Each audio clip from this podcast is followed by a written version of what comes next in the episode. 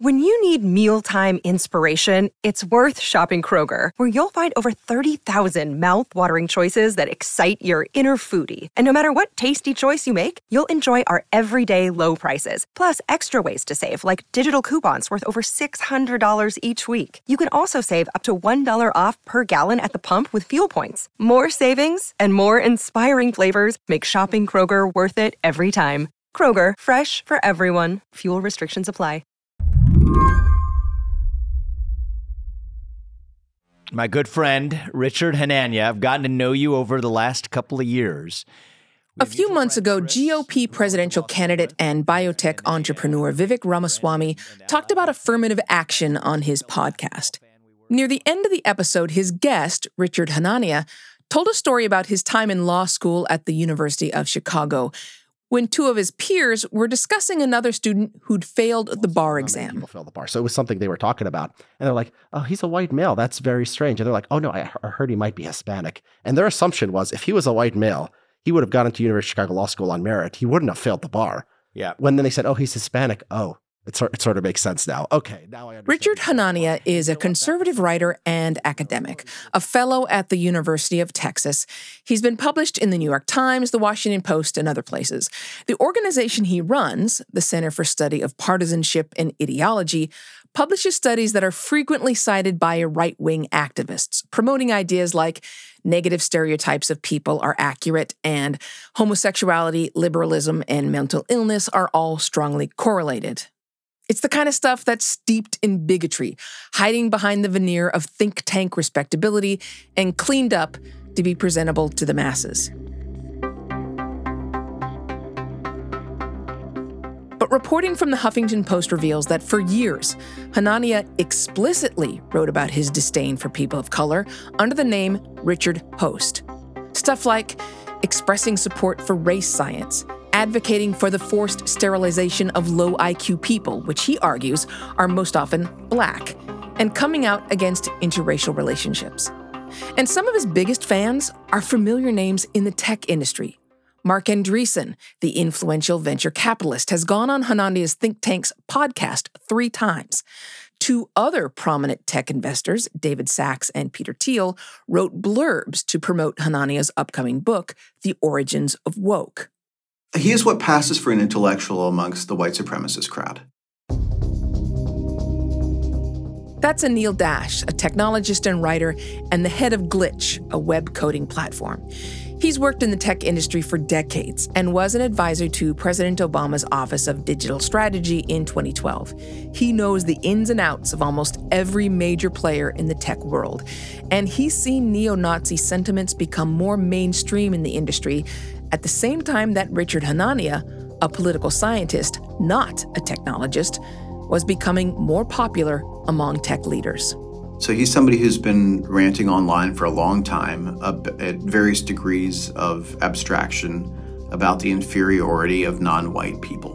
And what he did in recent years was polish it up in enough pseudo intellectual trappings to have won over a lot of tech tycoons as his patrons, literally supporting him financially, but also appearing on his shows and uh, promoting his content wherever they can. For Anil, the reveal that Richard Hanania and Richard Hoste are one and the same highlights something he's seen happening in the tech industry for years an increase in the visibility of an affinity for white supremacy and alt right politics, something that permeates from top to bottom. I think the more unusual thing is that people who had been pretty moderate uh, have been radicalized and in a way that feels akin to, you know, I talked to so many people who feel like a family member suddenly got into QAnon or something. And, and, and that's been the experience of talking to some people who were, you know, very prominent in the industry, very successful as venture capitalists or as entrepreneurs. And you sort of necessarily have a little bit of a moderating influence usually in being that because you have to be able to appeal to a lot of people in order to raise money and do those other things. And then suddenly that idea of there being a tempering effect uh, to that has gone away. They've sort of worked themselves and each other into a, a froth. And, and it's gotten to the point where like fairly extreme positions that are just sort of not part of polite society are kind of ordinarily uh, recited by a lot of people in that cohort. So today on the show, The Richard Hanania scandal exposes ugly truths about the tech industry. What does that mean for the rest of us? I'm Celeste Headlee, filling in for Lizzie O'Leary, and you're listening to What Next TBD, a show about tech, power, and how the future will be determined. Stick around.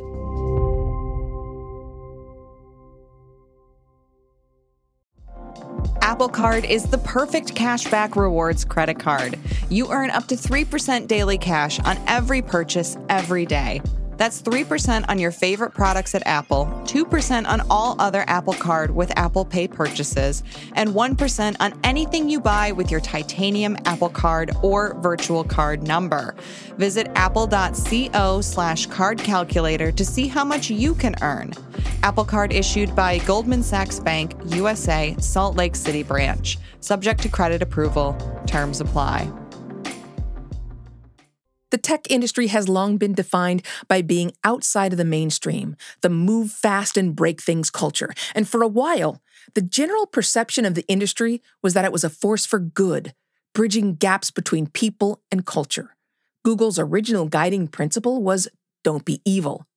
Fast forward to now, that phrase was removed from Google's code of conduct years ago, and scandal after scandal has tainted public perception of the company and the entire industry. And amidst the tarnishing of brands, many of the big names in tech have also embraced the values of the populist right.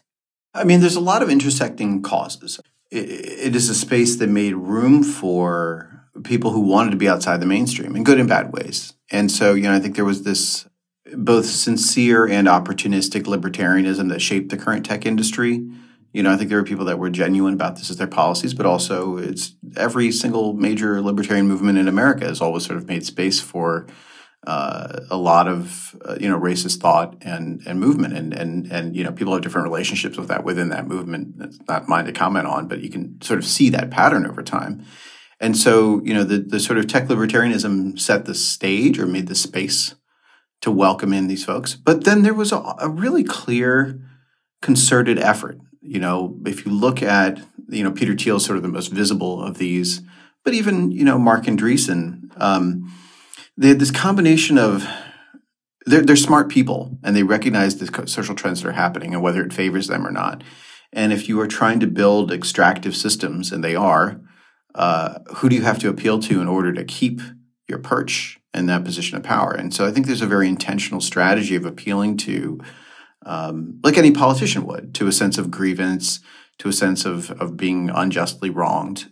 And often that's throwing support behind far right ideologies and worse.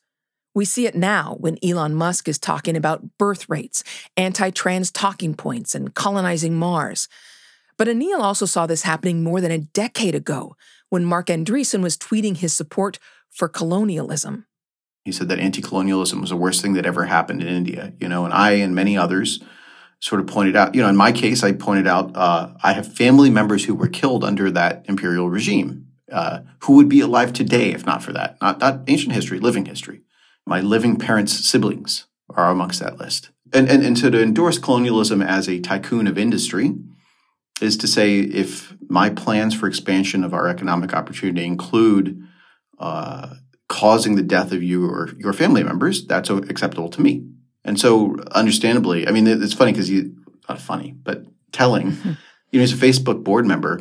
And this was the one time he was chastened, like he was actually forced to apologize and do the thing. Facebook actually lost out on their bid to be uh, providing what they called free internet access in India, but it was really at the cost of uh, theirs being the only service that you really got for free was was Facebook's uh, app and WhatsApp, which they also own. And they lost out on that policy initiative uh, really as a direct backlash to uh, Andreessen's comments. And I think the idea that there would be some kind of accountability and that people would call him out and that it would be effective at stopping him flipped a switch, which was how am I not the one in control? How is it that one tweet can have an impact that I don't get to be the one to decide for billions of people that they are using our services? And so I think that accelerated. I mean, that was an inflection point. There were many others like that, but that was one that was really clear because that's when he deleted his Twitter account and, uh, you know, became part of the professionally aggrieved class, right, of convincing himself that he was the martyr. You fast forward to, you know, whatever it was two years ago when everybody was talking about Clubhouse. That was the streaming audio or the audio chat app that uh, funded by his VC firm. They promoted it. The partners uh, and their and families were actually involved in promoting content in Clubhouse. And Andreessen would hang out in a chat room called How to Destroy the New York Times, um, which is about ending accountability and ending uh, critical journalism explicitly. That's the goal. That's why he funded Clubhouse, was to have a platform to do that thing. That's radical behavior. It's not normal behavior. You know, like I've been a CEO. I have raised tens of millions of dollars in funding. I have faced public criticism, some of it fair, some of it I didn't feel was fair. And you suck it up because that's why you get to be in the seat and make the big money or have the name out there in the world or whatever. I don't have billions like he does, but you know, that's the cost of doing business is, is you sort of accept uh, the good and the bad because you get to the chance to do these things. And they really worked each other up into a lather of they should not have to countenance criticism, especially valid criticism from anyone. And then the real catalyst, I think, is the rising labor movement of the last several years. They see it across industries, including tech. But you know, you look at you know Chris Smalls organizing Amazon workers in Staten Island, and it is directly connected to their idea of like we cannot allow there to be those people making those moves to organize in those places. A defining characteristic of the right in the tech industry is the idea that they're somehow held to a different standard and thus can say or do whatever they want without consequence. And in order to keep that idea up, they make sure to prop up other like minded thinkers whenever they can.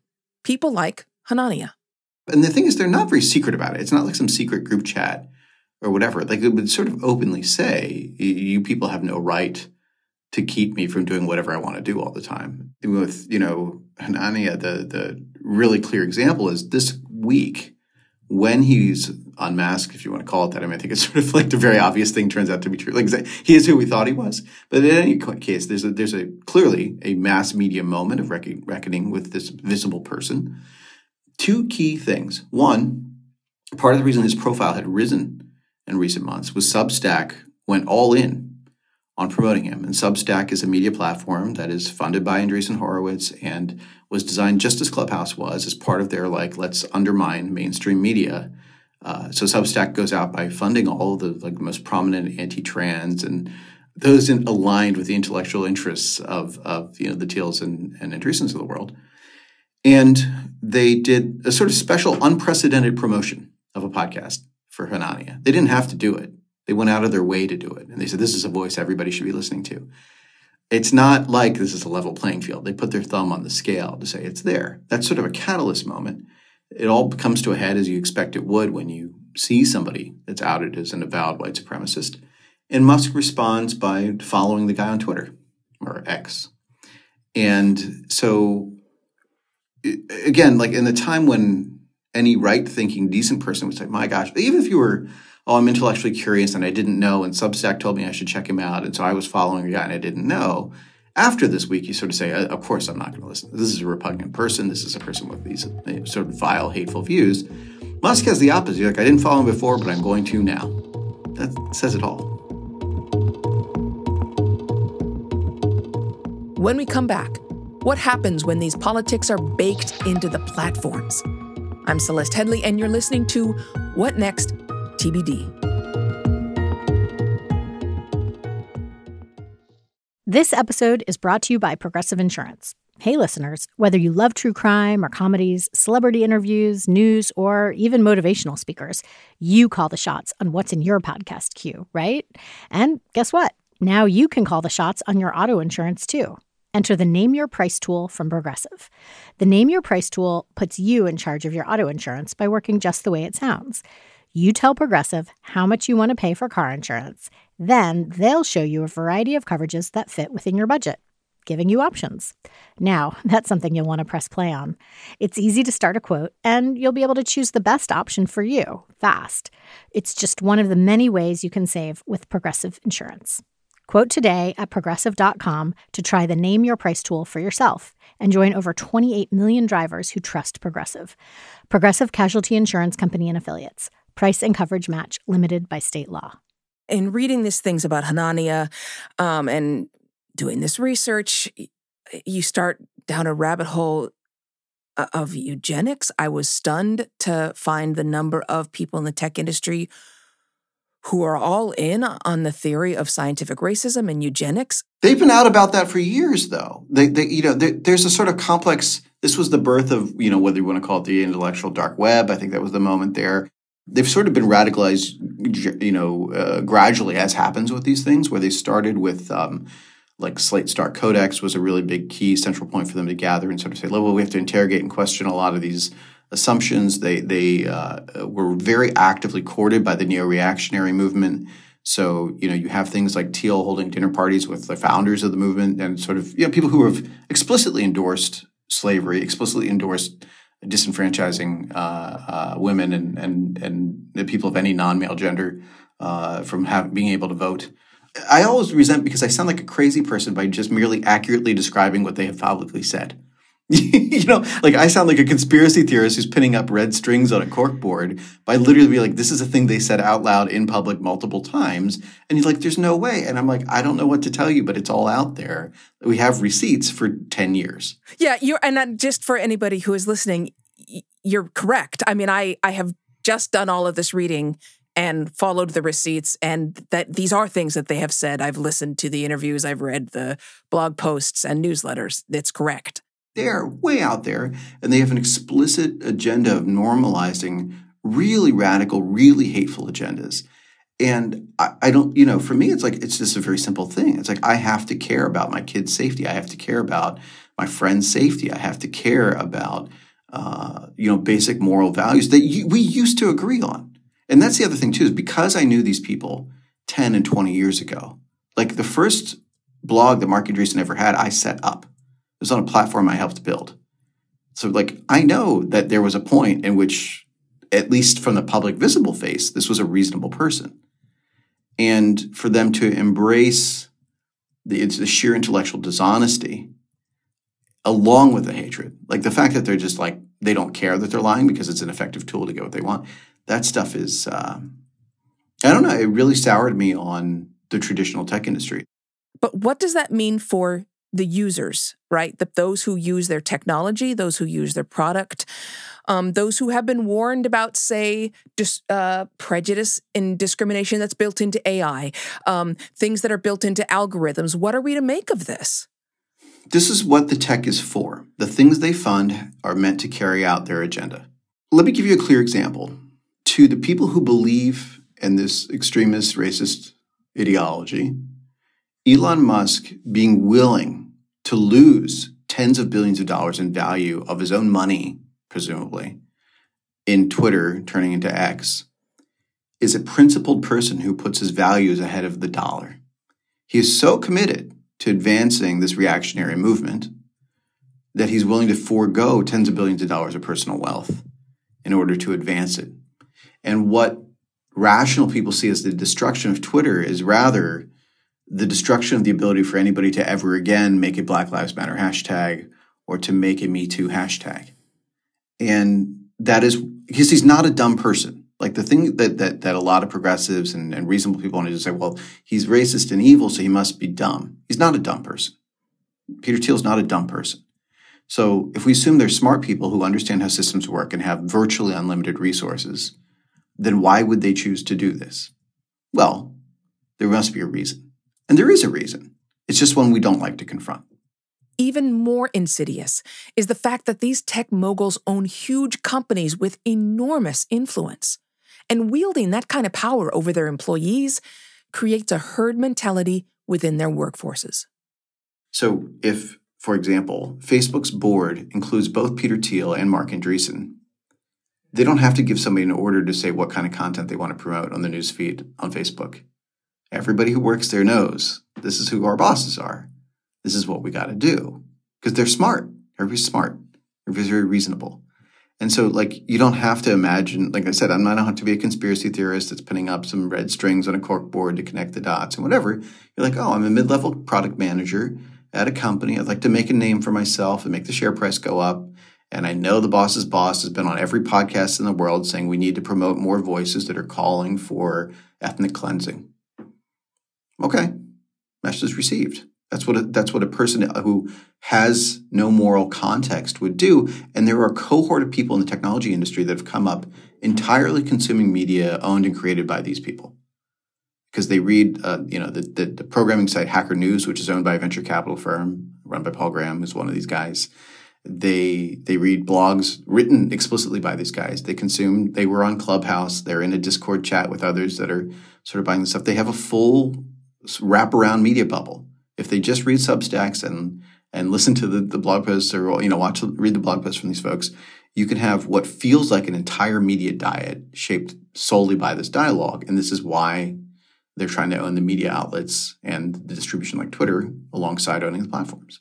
And the fact that they can control more parts of society, right? The leverage of owning the distribution networks, the leverage of owning media outlets, the leverage of owning the platforms is very, very different. Because we do have a lot of historical pre- precedent. If we go back 100 years ago and we say you're reeling from coming out of a pandemic, you're reeling from uh, you know economic precarity and inequality at unprecedented levels, and you see the rise of again direct parallel virulent anti-Semitism.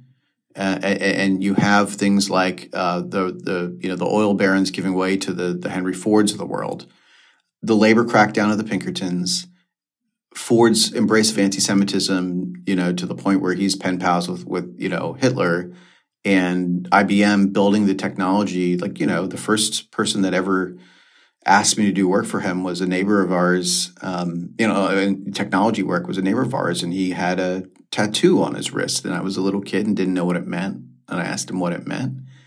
And, you know, it was his concentration camp tattoo. And what people don't realize is those are database entries in an IBM database right? This is what technology does to enable the rise of fascism and victimization around the world. And we have a direct precedent less than 100 years ago of how these technologies are used. And IBM's stance at the time was that they were neutral. And I don't say that lightly. I'm not saying we're there yet, but that is how you get there. And I would be surprised if the pattern doesn't play out in some ways in terms of if you have tycoons of industry at a moment when the world is reckoning with uh, massive social change, cultural change, along with recovering from things like economic destruction, inequality, and pandemics. And you have rising military threats around the world. Uh, you know, that is exactly where we were a century ago. There are differences, though. I mean, because here you are in a position of power and influence, and a man of color uh, descended from a, a, colonial past. And here I am, uh, descended from a slave past uh, and a female. And we are reaching a large audience who are going to hear us and possibly take action. I mean, there are differences. Absolutely. I mean, this is why I got in. This is why I got into technology in the first place. Is it can also be that thing that gives people a voice, that can give people a platform, that can empower and lift voices that would not have otherwise had a platform and distribution. So I, I, I still believe that it's it's a yes and it's not an either or. I'm not saying oh it's all doom and gloom, but you know to know what you're to to fight effectively, you have to know what you're fighting. Yeah. And and so as long as we can name it and we can identify it and we can tell the truth. And and that's the part that I just want to encourage people. Is like if you feel this way, even if you don't have this fluency, like you don't have to have been in the industry and been, you know, like I've been in boardrooms with these guys, right? Like you don't yeah. have to be that to have a, a sense, to have a little bit, of, you know, just have a little bit of that, man, I don't feel right. You know, just have a little bit of that, that feeling of, of unease and discomfort. And maybe I'm paranoid. You're not paranoid. You're not crazy. And if you connect the dots and you arrive at the same conclusion, it is not because you're being irrational as much as they're going to want to try and convince you of that. It is because it is exactly what it appears to be. Is the solution, does it have to be boycotts? Do people have to stop using their social media platforms in their tech? Well, well, I don't think so because it's different than before because um, the power differential is so extreme. Uh, boycotts are kind of ineffective. Like the, the, networks are coercive. Like I don't want to be on Twitter, but I have to be there to get some certain kinds of information. I don't want to be on like WhatsApp. It's owned by Facebook, and I don't want to be on that platform, but it's the only way to connect around the world with people I love, and I'm not going to forego that because of the misdeeds of the corporation. So we all have these coercive things. You might need it to get a job. You might need it to stay in touch with family. You, know, whatever it is. So, so I think the um, we we effectively don't have boycott power. Uh, there is not a lunch counter to to to, to protest. There's not a, a bus to to you know sit in the front of. So I think there's a very a different mode of attack. I think the one thing I do keep talking about is organizing. You know, both as workers and as consumers, I think is really important. People need to just do movement building, old fashioned, old school. Like not, you don't have to invent anything. You don't need any new technology. You just need to sit down with your neighbors. You need to sit down with your community and you need to organize. I think it's a one key part. I think a, a second part is regulation. We have the strongest FTC that we've had in, in generations. You know, they are so fluent. They're not enabled. They're not supported. That's where consumer voice can rise up and say, like, these people are fighting for us. They're pushing for good regulations. And, you know, it's happening here in the US. I mean, we've counted on the EU to do a lot of this lifting. But here in the US, like Lina Khan is incredibly fluent at this stuff you know, has has written chapter and verse as a as an academic, as a you know an expert to do this stuff, and so to be able to sort of say like, we have your back, we're supporting you, because um, they are undermining great candidates for these roles. They are undermining great policy coming out of there. So we can speak up and say we care about it. So like I am, I am still a believer that regulation can work. Like we've seen it work. Nobody's using Internet Explorer anymore. That's because of good policy enforcement you know, back in the 90s was uh, Microsoft was a monopoly. They had a web browser that was 96% of the web, and now that web browser is dead. And then, you know, I wish there were a more healthy competitive market of browsers, but it can happen. Like things can change. And so, you know, we can imagine, um, uh, you know, pretty, pretty exciting potential for, you know, the internet getting more exciting again. One of the things I'm most optimistic about is the internet's meant to be lots of small or medium sized communities connected together. That's literally what it means internetworking, networking between different communities. And we're returning to that. And, and what people experience is like, oh, well, how come there's not a new Twitter killer and I just want to use a different app instead of that one? And instead to say the way it was meant to be, there's supposed to be lots of interesting choices and communities that you hop between and, and the way to think about it is the answer to saying, oh, McDonald's food is bad for our kids is not let's have another really big fast food chain take their place. The answer is to say, how do we make for there being no food deserts? How do we make for healthy food supply chains? How do we make local restaurants? How do we make there be a community that has its own recipes? And how many of the apps you use every day are home cooked meals made by somebody you love in a community that you're from? It can be that. It's happening again. And to not see that as complexity, nobody's like, oh my God, my restaurant, you know, there's too many good restaurants in my neighborhood. It's so complicated. People are like, I'm lucky. There's all these great local places that I can go and eat. And I don't have to go to McDonald's every day. I can go there sometimes, but it's a sometimes thing.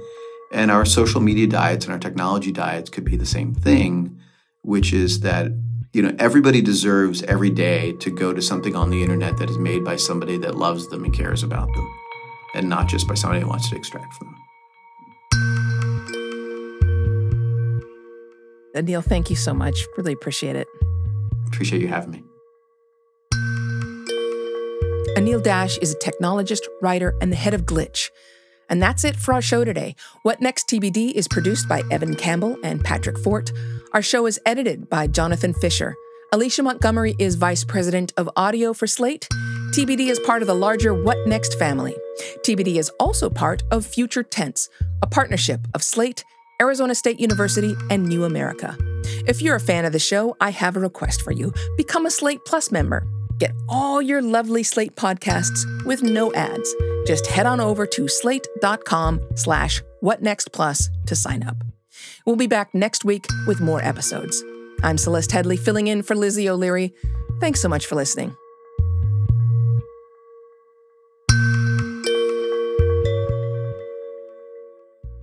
Sick of being upsold at gyms? My guy, you're currently a base member. For $90 more, I can upgrade you to our Shred membership. For $130 more, you'll be a Swole member. And for just $300 more, you'll reach Sweat Platinum. At Planet Fitness, you'll get energy without the upsell. Never pushy, always free fitness training and equipment for every workout. It's fitness that fits your budget. Join Planet Fitness for just $1 down and $10 a month. Cancel anytime. Deal ends Friday, May 10th. See Home Club for details.